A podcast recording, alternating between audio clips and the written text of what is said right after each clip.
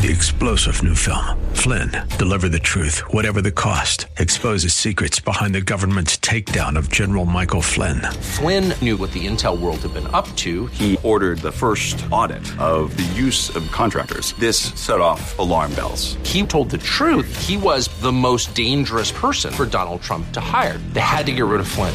Flynn, deliver the truth, whatever the cost. Available now. Watch it today. Go to salemnow.com. Salemnow.com.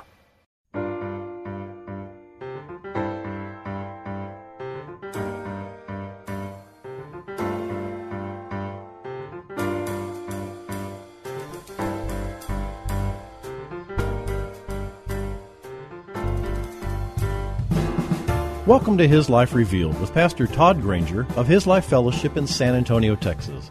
We're glad you've chosen to join us today. Our passion at His Life Ministries is to help believers know Him and show Him. So we keep it simple.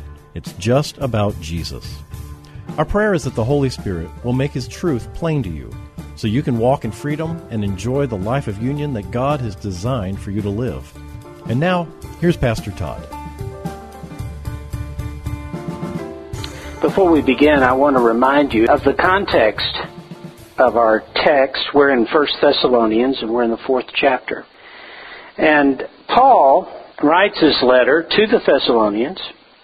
And you'll recall, if you've been with us, you'll recall that Paul had gone to Thessalonica to, to minister and to teach and to witness and bear the truth of his, of his Savior.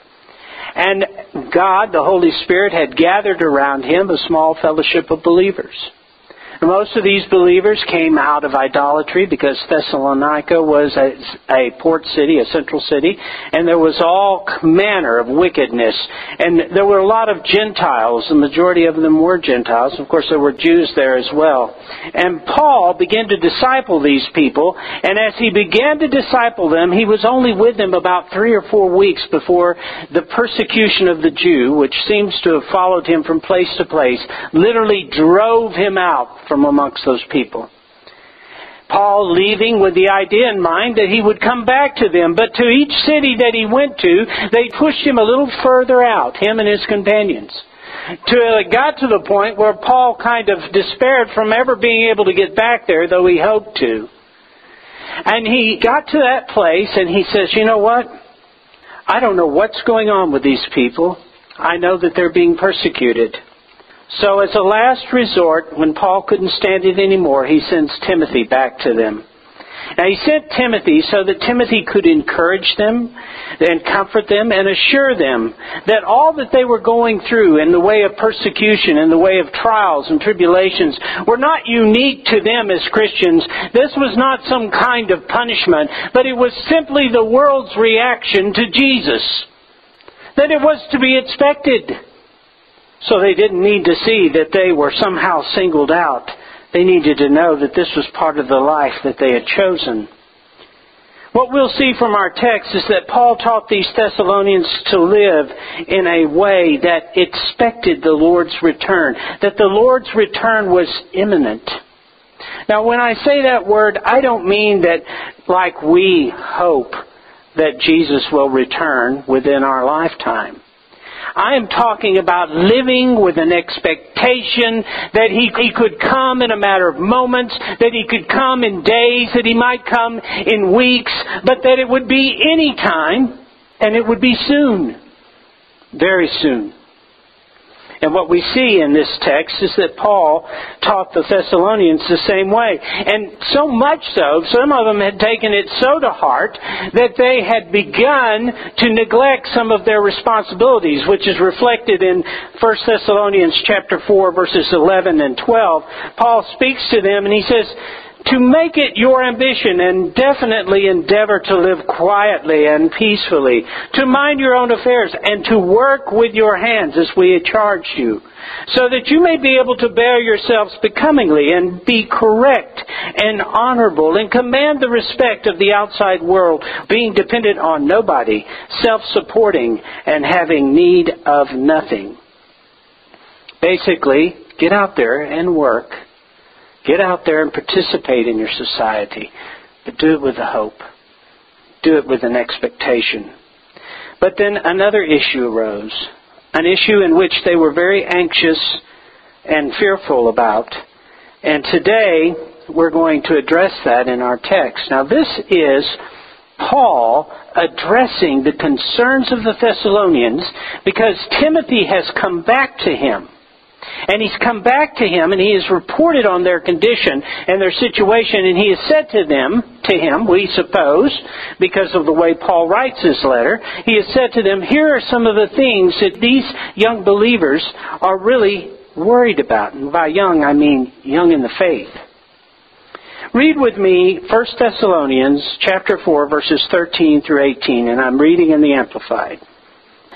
Now also we would not have you ignorant, brethren, about those who fall asleep in death, that you may not grieve for them as the rest do who have no hope beyond the grave.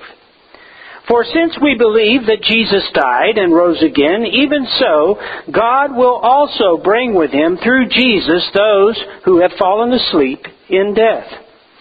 For this we declare to you by the Lord's own words, that we who are alive and remain until the coming of the Lord shall in no way precede into his presence or have any advantage at all over those who have previously fallen asleep in him in death.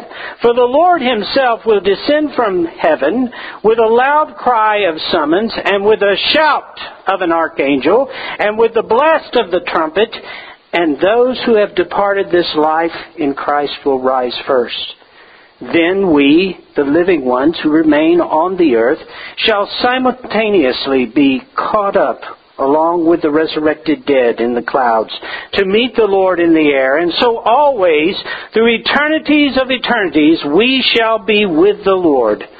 Therefore, comfort and encourage one another with these words. Now I want you to see the way the Father is comforting these people through Paul. This is Paul in this, in this text responding to them as a pastor. He seeks to comfort them by teaching them the truth. And I don't want you to see, and in fact it is not, this text as an eschatological teaching. Because that's not what it's about. It is a letter of a pastor to a worried congregation. It is a letter that is about comforting their concerns and their fears. So you can put away your graphs and your charts. We're not going to go down that road. Okay? Let's look at verse 13.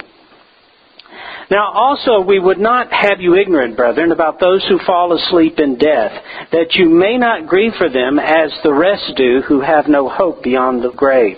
And Paul is addressing a misunderstanding. They were fearful and anxious because they were ignorant of the truth. Isn't that what it does to us? They were concerned about their loved ones who had recently died and predeceased the return of Christ. What was going to happen to them? The question had not come up before because, as I said, Paul was only among them for about three to four weeks, somewhere in there, and probably no one in that little fellowship had passed on in that time.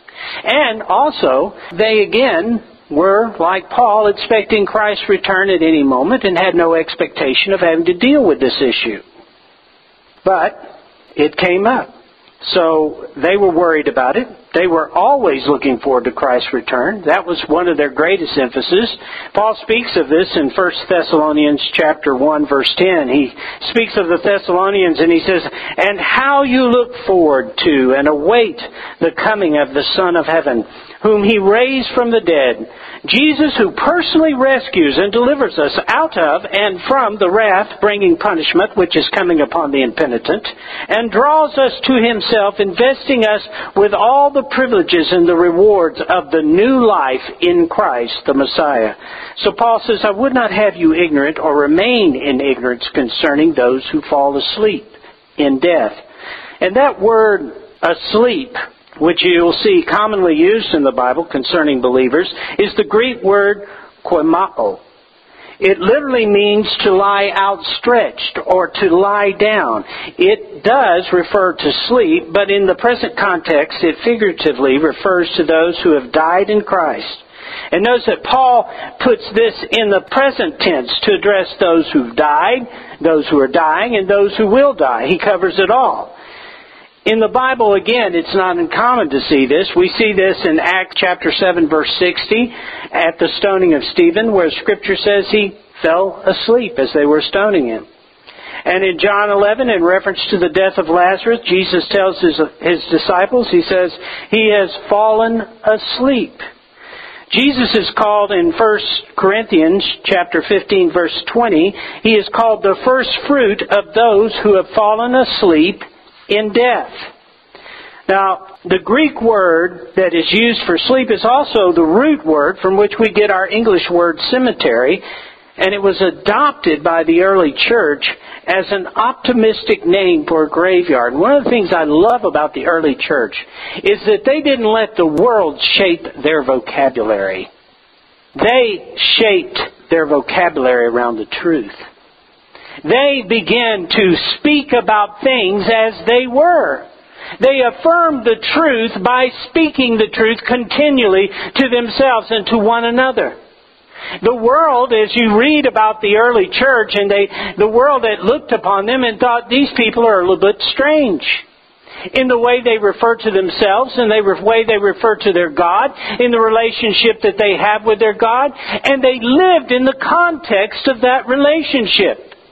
Now, the biggest issue concerning our lives as Christians is that Christianity has become a lifestyle which we have seen lived out before us and demonstrated for us to the good and to the bad sometimes of Christianity. But the reality of Christianity is that it is not a lifestyle, it is who you are. You are Christians. So therefore, its expression is unique as it is in each one of you. And the way you see and define life is not the way the world sees and defines life. If you try to fit the world's definitions on what Christ has given you, you'll find yourself sadly lacking. If I tell you, and you're thirsty, that water is sand, and you go to drink, will your thirst be satisfied? The world says for you, this is happiness, and you immediately define happiness in the context of the world. Do you ever find it? The world says this for you is peace, and you immediately define peace in the context of the world. Is there ever peace? The world says for you that this is what a marriage looks like, and you define marriage in the context of the world. Is it really marriage? In each one of these definitions, as you apply it to your life and you take it out of the context of who you are in Christ, it finds itself meaningless, doesn't it? For you. Because you are not of this world. I love the way the early Christians had changed these things. Now, it's also important to note that this word sleep only applies to the body. It does not apply to the soul or to the spirit, which are immediately with the Lord when the body dies. Okay, so 2 Corinthians 5 8, Paul says, Yes, we have confident and hopeful courage and are pleased rather to be away from home, out of the body, and be at home with the Lord. Now there's some examples of the departed walking about and talking and being active. Like in Matthew 17 where Moses and Elijah appeared on the mount speaking with Jesus. And also in Luke 16 where the rich man begs Abraham to send Lazarus to his brothers to warn them of what happens to unbelievers. You see, we, the body dies, but the soul and the spirit do not. So when we define death, we don't define it the way the world defines it. We define it differently. Paul tells them in verse 13 that he would not have them grieve, which he wrote in present tense to say, I would not have you continually grieving as those who have no hope. Paul's not saying that grieving is wrong. Jesus grieved at the tomb or in the garden, in the tomb of Lazarus or at the garden of Gethsemane. But he says, stop grieving as those who have no hope. To grieve without hope is to grieve like an unbeliever. The lost only have hope in this world and in their bodily existence. Once the body is gone, their hope is gone. They don't have any hope beyond the grave. They only have hope in what they can generate here on this earth. You know, the unbeliever has a second death to go through after the general resurrection. Listen to this inscription found on a pagan tomb in Thessalonica. After death, there is no revival. After the grave, no meeting of those who have loved each other on the earth. Paul says, I don't want you to grieve as those who have no hope. And what is hope? More to the point, who is hope? First Timothy, in First Timothy, Paul says, Our hope is Christ. He makes that hope a capital H. He personalizes it. Hope is a person. And what he is saying to you, he is saying, I do not want you to grieve as those who don't have Christ. Don't grieve as though you don't have life. For you do. Or that your loved one does.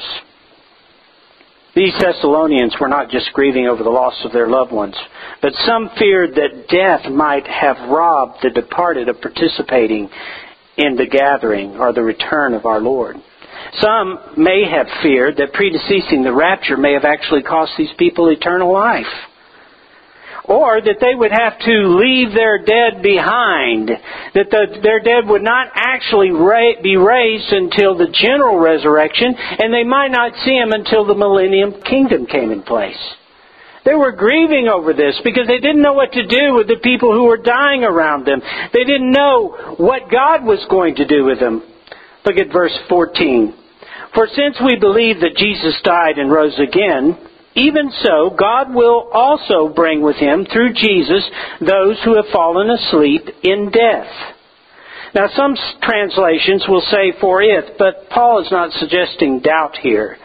He is bringing up a point of logic. What Paul is doing is explaining why we don't grieve the way the lost do.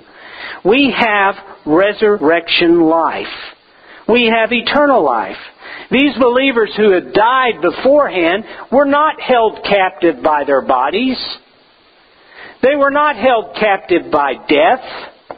They are not held by the body. They're in Christ. These loved ones would be at the gathering. Look at verse 15. For this we declare to you by the Lord's own words, that we who are alive and remain until the coming of the Lord shall in no way proceed into his presence or have any advantage at all over those who have previously fallen asleep in him in death. And this is where I want to make that point once again. If you are a Christian, you will never die. Do you hear me? If you are a Christian, you will never die. Your body will die. It's meant to. Do you know that when you became a Christian, you were saved, right? You were placed into eternity with Him. You were placed in union with Him. You were literally saved, redeemed. You were made into a new creation. But your body wasn't. Your body isn't. It's the last remnant of Adam. It is deteriorating and dying even now. I know the young people have a hard time knowing that, but the reality of it is. It's the truth. This leads to a misunderstanding. The misunderstanding is that we die with the body, and that's not accurate. The body dies, but we do not. We now live in union with Christ, who is our life. We are never separated, not even by the death of the body. Death is not, listen to me, death is not, as God defines it, is not separation from the body. That's not death as God defines death. You know what death is? Death is separation from God. That's how God defines death. Life is not in the body. It's not bios. It is not biological. Life for us is Christ. We have Christ as life. So you see, whether we live or die is not the question. For the Christian, we live and we continue to live, while the body, that suit you're wearing, that earth suit, is slowly dying. That's what God has God has planned for each one of us that we will be able to lay aside the last remnant of Adam, the last obstacle to knowing the fullness of what we have in Christ. Not receiving more, but becoming blindly aware. I mean, absolutely overwhelmed with all that Christ has already given us. For you are complete in Christ, but it does not yet appear. You can't see it. And here's the truth of it that so many of us get caught up in finding our identity in this stuff here. That we despair of its loss. We despair of how we're going to keep it. We despair of how we're going to nurture it. We despair on how we're going to maintain it. And we are afraid that if we lose anything that contributes to this stuff, that we've lost life. But we haven't. God has made us to live with such freedom, such abandon. I remember when my grandmother passed away. My grandmother died, and I was at the funeral, and, and my cousin came up to me and he says, You know, I can't believe she's dead. And I said, Y'all used to live in the same city, didn't you? And he said, Yeah. I said, You saw her every now and then? Yeah, I did. I said, and then she moved away to San Antonio. How much did you see her after that? I said, I didn't hardly see her at all. In fact, I don't think I've ever been down here. I said, You see, your grandmother's not dead. Her body is. It's dead. But she's not dead. She just relocated. She just left. You need to understand that. Because we don't grieve as those who have no hope. We don't die. We lay aside our dirty laundry. And isn't that great? Isn't that wonderful that we can actually come to a place where we're going to lay this aside and take on the clothing of a child of God? We live in union with Christ. We're not separated. Colossians 3 verses 3 and 4 says, For as the world is concerned, you have died, and your new real life is hidden with Christ in God. When Christ, who is our life, appears, then you also will appear with him in the splendor of his glory. You see, that's why those who are alive don't have anything over those who passed on. They don't have any advantage, as some of the Thessalonians may have thought. Paul starts with this For this we declare to you by the Lord's own words. And what Paul is saying is that he had received a revelation concerning this issue. Now, some theologians want to, want to tell you and will say that this, this revelation was specifically for this writing. I don't know that to be true. I'm not sure they do either, but here's the reality of it. God didn't want us ignorant on this point. He didn't want us ignorant on this point. And what I love about this is how God, God Himself intervened in the grieving and the suffering of these Thessalonians and gave Paul the revelation of truth to write to them. That your Father is concerned with every detail of your life. What you need to know, you will know. Paul writes, We who are alive. Now, what did you notice about that? He's including himself in that. We who are alive. You see, Paul is living in hope. He's not expecting to be dead when Jesus returns.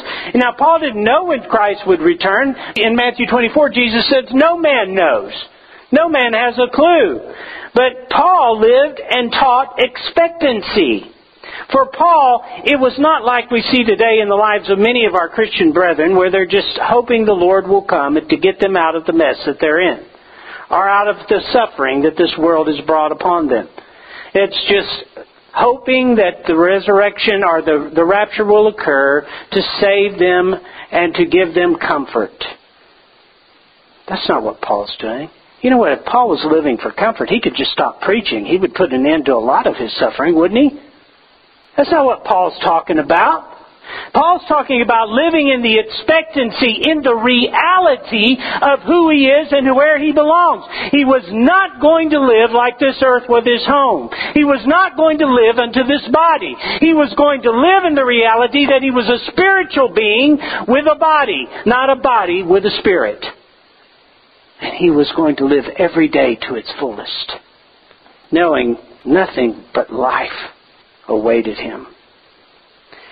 Paul lived, as we all should, in this reality that the world was not his reward. You know, I know a lot of Christians who live like the world is their reward.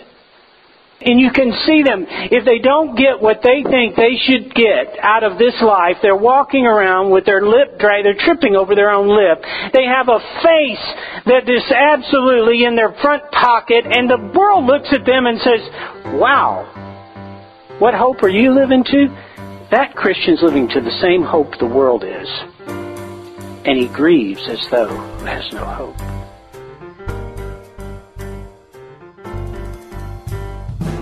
Thank you for joining Pastor Todd Granger for His Life Revealed, the radio ministry of His Life Fellowship in San Antonio, Texas.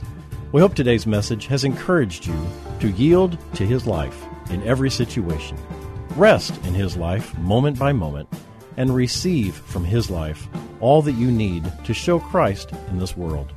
If you'd like to know more, visit us on the web at hislifeministries.org or on Facebook at His Life Fellowship. And you're invited to join us for worship services on Saturdays at 5 p.m. at 7015 Wurzbach Road. If you would like to help support this ministry, send your tax deductible donation to His Life Ministries, P.O. Box 1894, Boerne, Texas 78006. And finally, this coming week, our hope is that the image of the invisible God would be visible in you. And remember, wherever you go, whatever you do, the hope of glory is Christ in you.